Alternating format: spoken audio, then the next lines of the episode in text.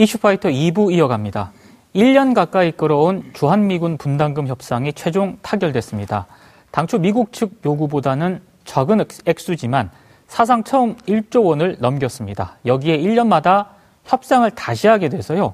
매년 부담을 안게 되는데요. 오늘 전문가 두 분을 모시고 이야기 나눠보도록 하겠습니다. 문성묵 국, 한국국가전략연구원 나오셨습니다. 어서 오십시오. 네, 안녕하십니까. 아, 정대진 아지대 아주대 통일연구소 교수님 모셨습니다. 어서 오십시오. 안녕하십니까.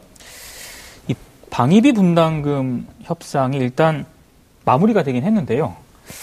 일단 북미 회담 제2차 정상회담 하기 전에 타결이 됐다는 점은 뭐 나름 긍정적으로 평가를 하시는 분들도 있는데 이 방위부 분담금 협상과 관련한 전체적인 어떤 총평이 있지 않습니까? 좀 어떻게 보시는지 일단 총평을 좀 부탁드립니다. 네, 말씀하신 대로 어, 이 방위비 분담금, 분담금 협정 이번에 이제 10차 협정이라고 그러는데 이 협정 협상이 3월 작년 3월부터 시작이 됐고요. 네.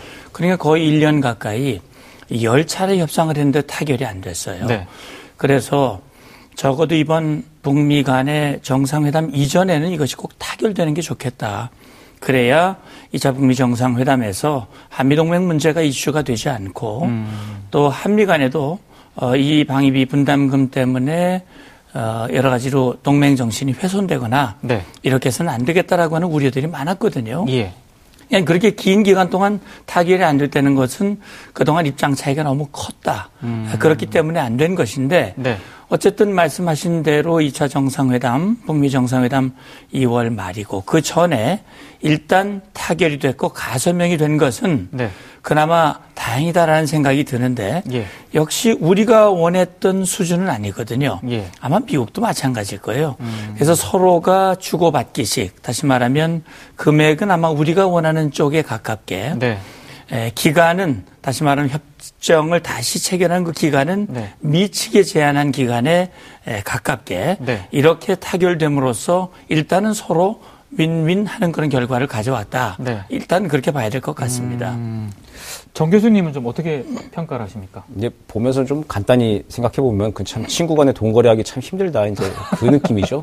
쉬운 말. 이게 저희가 뭐 돈이 뭐 5천억 뭐 없어서 더 못 주는 것도 아니고 네. 미군도 뭐 그 돈이 없어가지고 뭐 주한미군 빼거나 유지 못한다 그것도 아니고. 그렇죠. 사실은 이제 한미 동맹 우방국끼리 동맹국끼리 이게 공동의 이익 때문에 지금 주한미군을 유지하고 있는 것인데 네. 그거 참 유지하는데 이게 사실 기분 문제이지 않습니까? 이게 음. 돈, 돈, 이게 지금 몇천억, 몇백억 문제 때문에 이제 그것 때문에 좀 기분이 상할 수 있는 문제고 그래서 한미동맹의 가치가 지금 문세 선장님 잘 말씀해 주신 것처럼 가치가 좀 훼손될 수 있는 일이 없어야 할 건데 네. 트럼프 대통령 집권 이후에 네. 트럼프 대통령은 동맹의 가치를 다 돈으로 지금 환산하고 있지 않습니까? 예. 그러다 보니 참 어려운 지경에 빠졌다 그런 생각이 듭니다. 트럼프 대통령이 또 오늘 좀 이상한 발언을 하긴 하시, 셨더라고요 근데 네. 그거는 조금 뒤에 한번 다루도록 네. 하고요. 근데 지금 일단 주한미군 방위비가요. 이게 아마 일반 국민들이 보시면은 도대체 저 많은 돈이 어디에 어떻게 사용이 되는가가 굉장히 좀 이해, 저도 잘 모르는 그런 부분이기도 하거든요. 네. 이 정도로 많은 돈이 어디에 쓰이는 걸까요? 예, 그러니까 주한 미군이 한반도에 주둔하고 있는 비용 중에 일부를 우리가 부담을 하는 겁니다. 예. 예, 주한 미군 방위비 분담, 다시 말하면 방위비를 대략 한, 지금 우리가 작년 말까지 부담했던 금액이 9천, 이 9천 한 600억 정도 네. 되지요? 네. 9,600억인데 그것이 비용의 약 한 50% 가까이 된다고 그래요. 네. 그럼 비용은 그보다 한 두 배 정도 된다고 볼 수 있는데 대략 그 비용은 뭐냐 하면 지금 구성된 것이 주한미군이 한반도에 근무함으로써 발생되는 인건비. 음. 근데 그 인건비라고 하는 것은 주한미군이 고용한 한국인 이, 이, 저, 군무원 고용원들 네네네. 다시 말하면 군무원들입니다. 네네. 군무원들의 인건비. 네. 두 번째는 주한 미군이 근무하면서 필요한 여러 가지 시설들 네. 그걸 건설하기 위한 건설비. 음. 에, 그다음에 이제 이 주한 미군이 근무하면서 소요되는 여러 가지 군수 물자, 네. 군수 지원비 아하. 이렇게 대략 구성이 되어 있거든요. 예. 그러니까 어, 주한 미군이 한반도에 근무하면서 발생하는 그 비용 중에 사실은 이 91년 이전에는 미군이 전액 다 부담을 했습니다. 네. 그런데 91년 이후에 우리 이제 한국의 경제 수, 이제 사정이 좀 좋아지고 예. 또 미국은 상대적으로 경제 사정이 어려워지고 음. 그러면서 동맹국도 이제는 좀 분담을 할 필요가 있지 않느냐. 네. 그렇게 시작된 것이 이 방위비 분담금 특별 협정이었고 네. 이 협정에 따라서 91년 이후에 조금 조금씩 증가되면서 예. 지금 거의 20년 가까이 됐는데 네네. 지금 대략 작년 말까지 9,600억. 네. 이제 지금 이번에 타결된 금액은 1조 어, 389억 원인가요? 예. 한 그 정도 됩니다. 지금 그 정도의 금액을 쓰는데 사실은 국방부 발표에 따르면 이 금액은 일부 현금으로 지원하는 것도 있고 네네. 네. 대부분 현물로 지원을 네. 하고 그리고 현금으로 지원하는 것도 우리 한국인 이 근무원들에게 군무원들에게 지불이 되기 때문에 네. 그 금액들은 대부분 우리 한국에서 음... 어, 이 소요되는 사용되는 그런 금액이다라는 네. 그런 해설이 있다는 걸 이해하시면 되겠습니다. 음. 근데 교수님, 네. 일단 금액이 그래도 800억 가까이 올라갔거든요. 지난번 협상 때보다. 그렇죠. 근데 음. 이 정도 금액이 이 오를 만큼 방위비 분담금은 앞으로 이제 더 오를 것 같은데 이거를 어떻게 좀 봐야 되는 겁니까 이게 마지노선이라 불렸던 1조 원을 일단 넘어섰거든요. 예, 그러니까 그게 조금 전에도 말씀드렸지만 좀 정서의 문제인 것 같습니다. 예, 사실 우리 우리나라 예산에서 800억이 없어서 못 내는 건 아니잖아요. 죽고 네. 사는 문제가 아닌데 1조 원이라고 하는 국민 정서상 받아들일 수 있는 마지노선이라고 정부가 스스로 설정을 했던 것이죠. 네. 근데 뭐 보는 관점에마다 다르긴 하겠습니다만 사실은 이게 뭐 해외에 있는 주한 미, 뭐 해외에 있는 미군의 비용을 대는 게 아니라 네. 우리 땅에서 우리도 약 또 공동의 이익과 필요가 있어서 불러 오와 있고 지금 유지를 하고 있는 한미 동맹이잖아요. 음. 거기에 이제 비용을 대는데 800억을 사실 더 내는 것은 뭐 우리 국방비 의 boundary에서 본다고 한다면은 우리 네. 국방비라 생각할 수도 있는 것이죠. 예. 근데 이제 1조 원이라고 하는 것을 정부가 스스로 좀 설정을 해놨던 게 넘어가니까 이제 아 이게 마지노선을 좀 넘었다, 넘지 말아야 될 선을 넘었다라고 하는 식으로 좀 인식이 좀 되는 것 같은데 네. 어8.2% 만약에 협상이 제대로 또 1년 협상이 또 타결이 안 되면은 연장하면서 8.2%또 인상이 되고 한다면은 또 한 800억씩 또 늘어나게 되는 그렇죠. 것이죠. 뭐 그렇게 계속 가다 보면은 언젠가는 1조 4천억까지 이제 가는 것이죠. 예. 가게 되는 것인데 뭐 그거를 진짜 이제 좀 의견을 좀 다시 국민 통합을 좀 의견을 다시 모아야 할 때인 것 같아요. 음. 이건 기술적으로 액수의 문제가 아니라 예. 과연 이것을 우리가 부담할 것인지 말 것인지에 대해서 다시 한번 국론을 좀 모아야 되는 것이고 여론을 좀 공론을 모아야 되는 문제이지 예. 이게 기술적으로 이 이상은 안 된다 만다 이게 액수의 문제는 아닌 것 같습니다. 아. 예. 그러면 센터장님 네. 그 이번에 미국 트럼프 행정부가 1년 재협상, 그러니까 협상 기간을 1년으로 하는 거에 굉장히 이렇게 압박을 많이 한 것 같거든요. 그렇죠. 이렇게 한 어떤 배경이나 이유를 어떻게 봐야 될까요? 예, 일단 어, 몇 가지 이유가 있을 수 있는데요. 예. 어, 우선은 지금 트럼프 대통령 앞서 잠깐 말씀하셨습니다만 트럼프 네. 대통령은 유세 기간부터 왜 한국은 무임승차를 하고 있느냐. 네. 100% 부담을 해라. 지금 뭐 50% 정도가 아니고 네. 100% 부담을 해라라고 요구를 했고 그래서 이제 이번에 협상 시작할 때 우리는 마지노선을 1조 원으로 얘기를 했는데 네. 미국은 10억 달러를 그렇죠. 얘기를 했다고 그러거든요. 네. 미국은 10억 달러, 우리는 1조 원. 그 간격 차이가 거의 뭐 한 4천억 어, 뭐이 정도 차이가 난단 말이죠. 네. 그럼에도 불구하고 우리가 대략 1조 원 조금 넘는 1조 한 3, 300억 정도 네. 이렇게 된 것은 1조 원 심, 마지노 심리적 마지노선을 넘었다는 점에서는 좀 불만스러워할 수도 있으나 네. 미국의 요구에 비하면은 상당히 선방했다라는 해석도 가능하거든요. 네네. 그럼 미국은 왜 1년으로 요구를 했느냐? 예. 그것은 결국은 5년으로 하게 되면 지금 9차, 다시 말하면 작년 연말까지 있었던 협정에서는 매년 인상 비율이 한 5% 남짓입니다. 네. 지금 이제 5.8%그 정도 되는데 지금 이걸 5년 단위로 하면 계속 그 정도밖에 인상이 안 되기 때문에 트럼프 대통령이 요구한 금액을 맞추기가 현실적으로 어려운 거예요. 음. 그러니까 좀 더 1년 단위로 협상하면 매번 협상할 때마다 좀 더 강력한 요구를 할 그런 여지를 남겼다는 점. 예. 두 번째는 사실 예, 미군이 해외에 주단, 주둔하는 것이 한국뿐만이 아니라 일본도 있고 독일도 있고 그런데 지금 협상이 한국이 제일 처음 시작하는 겁니다. 한국과의 협상이 어떻게 보면 향후 있을 일본과 독일과의 협상의 출발점이 될 수 있고 그게 하나의 모델이 될 수 있는 거예요. 기준이 되는 거예요. 기준 일종의 아. 예, 그런 차원에서 아마 미국이 1년을 어, 아주 고집을 한 것. 네. 금액은 좀 한국 측에 양보를 하더라도 네. 1년 어, 함으로써 계속 추가 협상을 통해서 미국의 요구를 반영할 수 있는 여지를 네. 남긴 것이 아닌가. 그래서 사실 우리가 가장 제가 아쉽다고 생각하는 부분도 그 부분이거든요. 음. 그러니까 매년 협상을 하게 되면 돈의 압박도 그렇지만 이것 때문에 정 교수님 말씀대로 동맹 간의 얼굴을 붉히고 그러면 동맹 정신 자체가 훼손이 되고 네. 이걸 잘 모르는 국민들은 미국은 계속 돈 더 내려고 얘기하고 우리는 덜 내려고 그러고 이 사실 예, 적절치 않거든요. 네. 음, 그런 부분에서 우리가 할 수 있으면 좀 기간을 길게 잡으려고 했는데 네. 일단은 우리가 아, 미국 정상회담이라고 하는 일정을 두고 좀 최대한 빨리 마무리를 짓는 게 좋겠다 하는 차원에서 미국의 입장을 수용한 걸로 생각이 됩니다.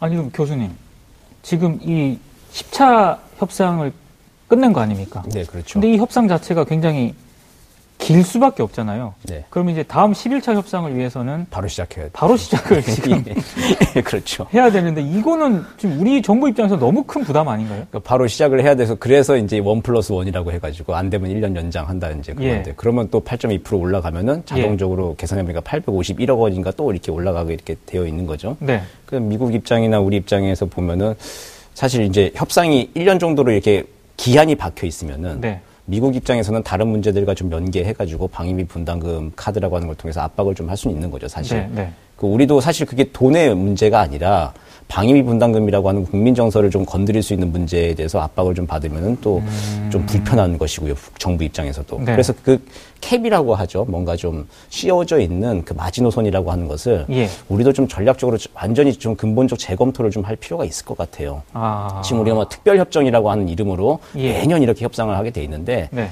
차라리 이럴 거면 그냥 독일이 이제 공동방위 예산으로 아예 하거든요. 거기는 특별협정으로 따로 하는 게 아니라 그냥 나토 주둔의 비용으로 예. 같이 그냥 방위 예산을 편성을 해버립니다. 네. 그냥 뭐 주한 미군을 미국도 그렇고 우리도 그렇고 내일 뭐 떠나라 할 거 아니라면은 예. 아예 그냥 좀 패러다임을 다 바꿔서 그냥 예. 공동방위 예산 개념으로 넣어가지고 그냥 같이 우리의 예산 개념으로 같이 그냥 가는 걸로 해서 논란의 여지들을 좀 최소화시키는 것. 뭐 그런 뭐 아예 그냥 패러다임을 바꾸는 그런 근본적인 재검토도 좀 필요한 시점이 아닌가 생각이 됩니다. 아. 예, 이번 이번 협상에서 그 부분도 염두에 둔 합의를 한 걸로 알고 있습니다. 아, 예. 예, 협정도 했고 그다음에 이제 특별 약정이라고 하는 것을 함께 합의를 했는데 네. 거기에는 그동안 문제점으로 지적돼 왔던 투명성을 제고하는 것, 음. 또 우리 중 우리 정부의 주도권을 좀 더 확보하는 것, 네. 그다음에 지금 제도를 근본적으로 바꿀 수 있는 그런 TF를 구성을 해서 예. 지금 제도적인 문제를 근원적으로 바꿔갈 수 있는 네. 다시 일본 일본 모델, 총액제 모델이라든지 말씀하신 독일 모델이라든지 음. 이런 것들을 어, 도입을 함으로써 매번 이렇게 한미 간에 금액을 가지고 얼굴을 붉히는 것보다는 네. 우리의 필요에 의해서 주한미군이 주둔하고 있고 우리 안보 상황 다시 말하면 주한미군이 가지고 있는 경제적 가치가 뭐 20조 30조 그런 가치가 있는데 결국 주한미군이 빠지면 그만큼 우리가 더 부담을 해야 하는 예. 우리 예산이 더 투입이 돼야 하는 예. 그런 부분이고 또 주한미군이 있음으로써 북한의 도발을 억제하는 그런 효과들이 있기 때문에 네. 사실은 우리가 우리 전체 1년 국방비가 43조인데 그 중에서 한 1조 정도를 우리가 43분의 1을 예. 이제 여기에 투입을 해서 우리의 이 국방력 다시 말해 억제력을 높이는 그런 우리의 필요도 있는 거기 때문에 예. 그러니까 이번에 800억이라고 하는 것도 700여 억 원이 올라갔는데 이것도 우리 국방비가 작년에 비해서 금년 국방비가 늘어난 그 퍼센트가 8.2%. 네. 그만큼 이번에 이제 방일 음. 분담금을 올려준 겁니다. 그걸 금액으로 환산하다 보니까 예. 1조가 조금 넘게 된 것이죠. 아. 아니 근데 조금 그 좀 비판적으로 바라보시는 분들은 지금 주한미군 우리 정부가 지금 지원을 부담하고 있는 이 금액 이게 정확하게 어떻게 사용이 되는지 이걸 지금 파악을 할 수가 없다. 그리고 실제로 어 뭐 그만큼 필요해서 뭐 증액을 한다면은 뭐 얼마든지 이해를 하겠지만 정말로 그렇게 필요해서 방위비 분담금 금액을 증액을 하는 것인지 뭐 이렇게 의혹을 제기하시는 분들도 있거든요.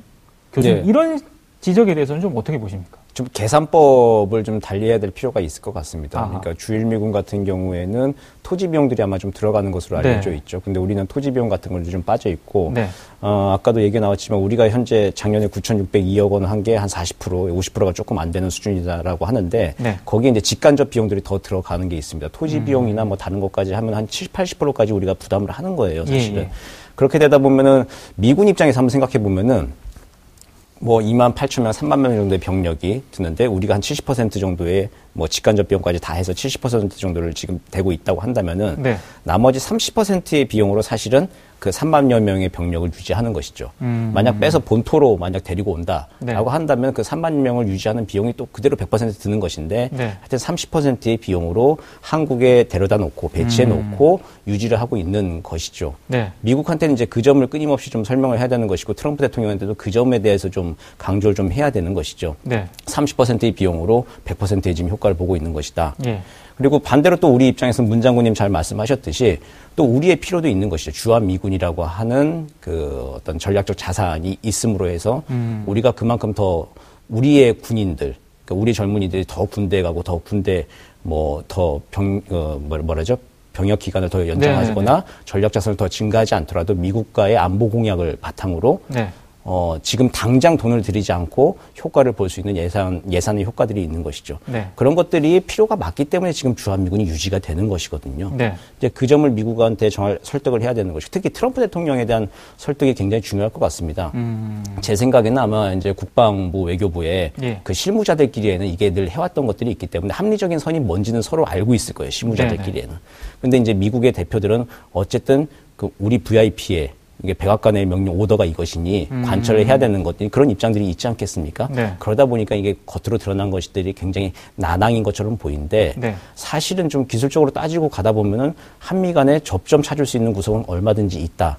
다만 좀 미국이 조금 더 전향적인 자세를 필요할 게 아까 말씀드렸던 30%의 비용으로 네. 100%의 이제 주둔 효과를 보고 있는 것들도 이해를 좀 해야 되고 네. 미 집행 금액들이 좀 있는 것으로 알려져 예, 있습니다. 예. 한 1조 원 상당의. 네. 그게 뭐 받았던 거 이게 2월 된 예산들 이게 현금 쌓는 거 이자 예산도 있고 뭐 여러 가지들이 있는 게 한 1조 그동안 쌓인 게 1조 정도 있는 것 같은데 네. 그럼 그 내용을 좀 공유를 하고 거기서도 또 이제 차감을 좀 하는 방식 등등으로 음. 뭐 그렇게 좀 협상의 내용들을 좀 다양하게 어, 끌고 나갈 필요는 있어 보입니다. 그러니까 저는 지금 교수님이 말씀하신 이런 방식이 굉장히 합리적이라고 생각을 하는데 트럼프 대통령이 이상한 또 발언을 하셨어요. 방위비 분담금을 또 추가로 인상할 거를 오늘 얘기를 했거든요. 네.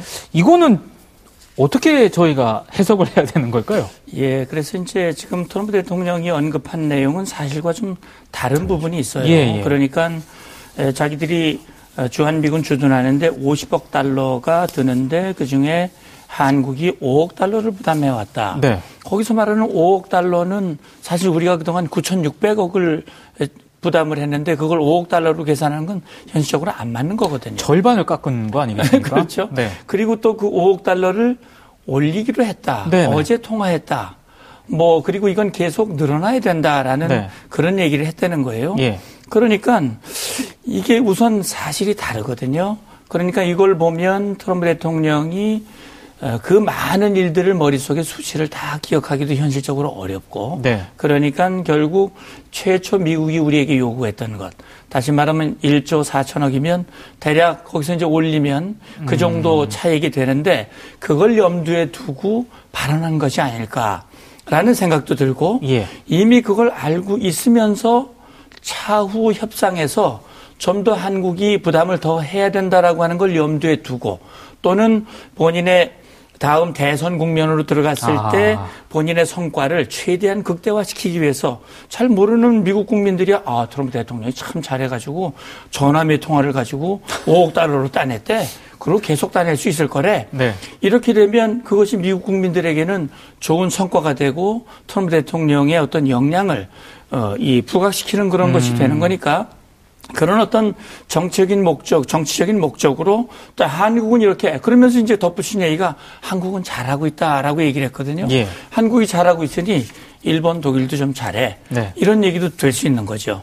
그러니까 여러 가지 목적으로 이런 발언을 했을 가능성이 있는데 사실은 이렇게 방위비 분담금 문제가 이슈가 되는 것은 어려운 것은 결국 트럼프라고 하는 독특한 미국 대통령이 등장한 것이 네. 이것이 협상을 굉장히 어렵게 만드는 음. 동맹을 다 돈으로 계산하고 네. 그렇게 우리 대한민국의 방위비 분담 금액 이 비율이 결코 적은 게 아니거든요. 아, 그렇죠. 그럼에도 불구하고 이렇게 되는 것은 트럼프라고 하는 독특한 인물의 등장 이것이 어려움을 에, 협상 환경을 어렵게 만들고 있고 음. 앞으로도 그렇다라고 하는 점 그런 점에서 에, 우리 대통령 정상 외교가 네. 사실 중요할 것 같아요. 아하. 그런 소통을 통해서 우리의 그 분담 이런 상황 지금 말씀하신 이런 상황들이 잘 이해가 될 수 있도록 하는 것. 네. 또 필요하다면 대통령 간의 그런 것도 있고 주요 참모들 특히 트럼프 대통령이 신뢰하는 그런 참모를 통해서 이게 잘 입력이 돼서 차 이제 곧 한 6월 달 상반기 중에 이제 다시 협상이 될 텐데 음. 그때 트럼프 대통령의 이런 발언이 나오지 않도록 이렇게 하는 노력이 필요할 것 같습니다. 교수님, 그러면 네. 트럼프 대통령이 이제 앞으로 있을 이 분담금 협상을 고려한 나름의 협상 전략으로 봐야 되는 건가요? 미리 올릴 준비를 하라는 뭐 그런 메시지로 우리 정부가 받아들여야 되는 건지. 예, 트럼프 대통령의 입장은 아주 또 의외로 도 명확합니다. 아하. 어, 돈은 적게 내고 네. 안보 이익은 계속 유지하겠다 이제 그런 것이죠. 네. 그 동맹들 잘 사니까 부담해라라고 하는 걸 누차 선거 캠페인 음. 기간부터 얘기했던 그냥 그대로를 좀 실천하고 있는 거죠. 트럼프 대통령은 어찌 보면 일관성이 있게 그냥 가는 것이죠. 예. 이제 그걸 맞추기가 우리가 좀 새로운 환경이다 보니까 부담스러워서 이러고 있는 것인데 네. 여기에 이제 두 가지 면이 있겠죠. 적응을 하든지 아니면 완전히 뭐 새로운 상황을 만들어 전환을 하든지 이제 그래야 될 것인데 네.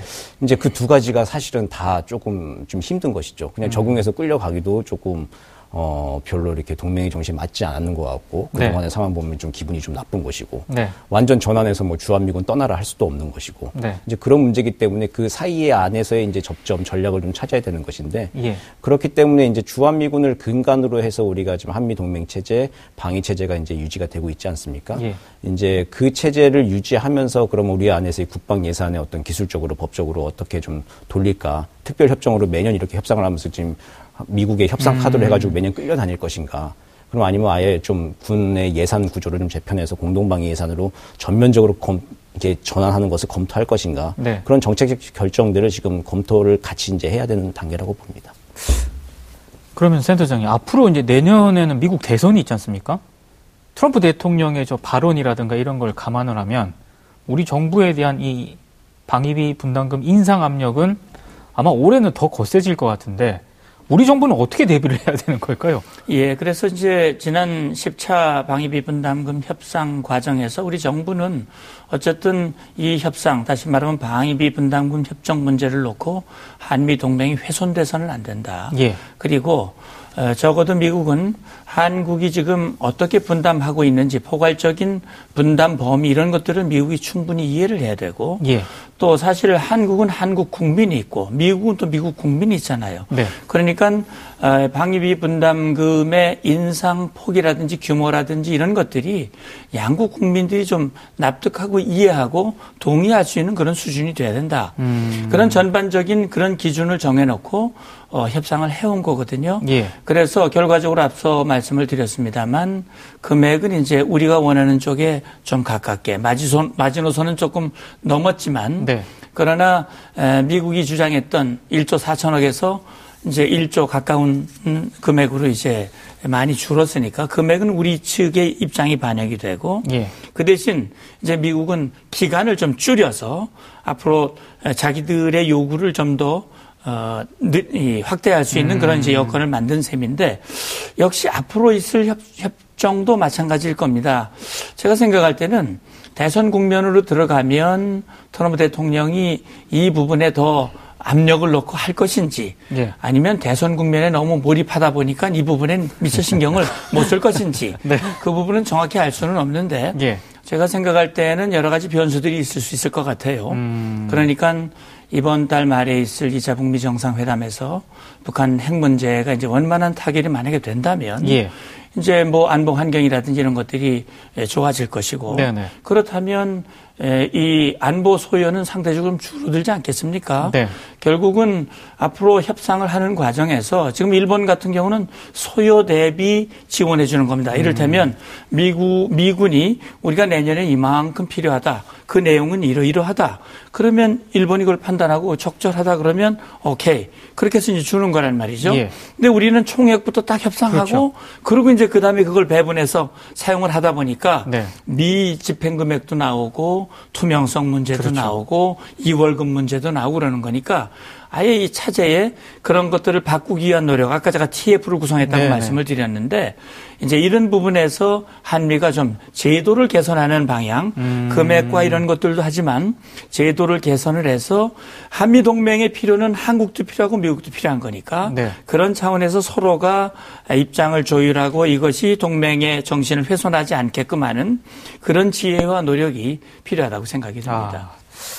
아니, 말씀을 좀 더 듣고 싶은데 시간 관계상 네. 그래서 교수님한테 이 말씀만 좀. 네.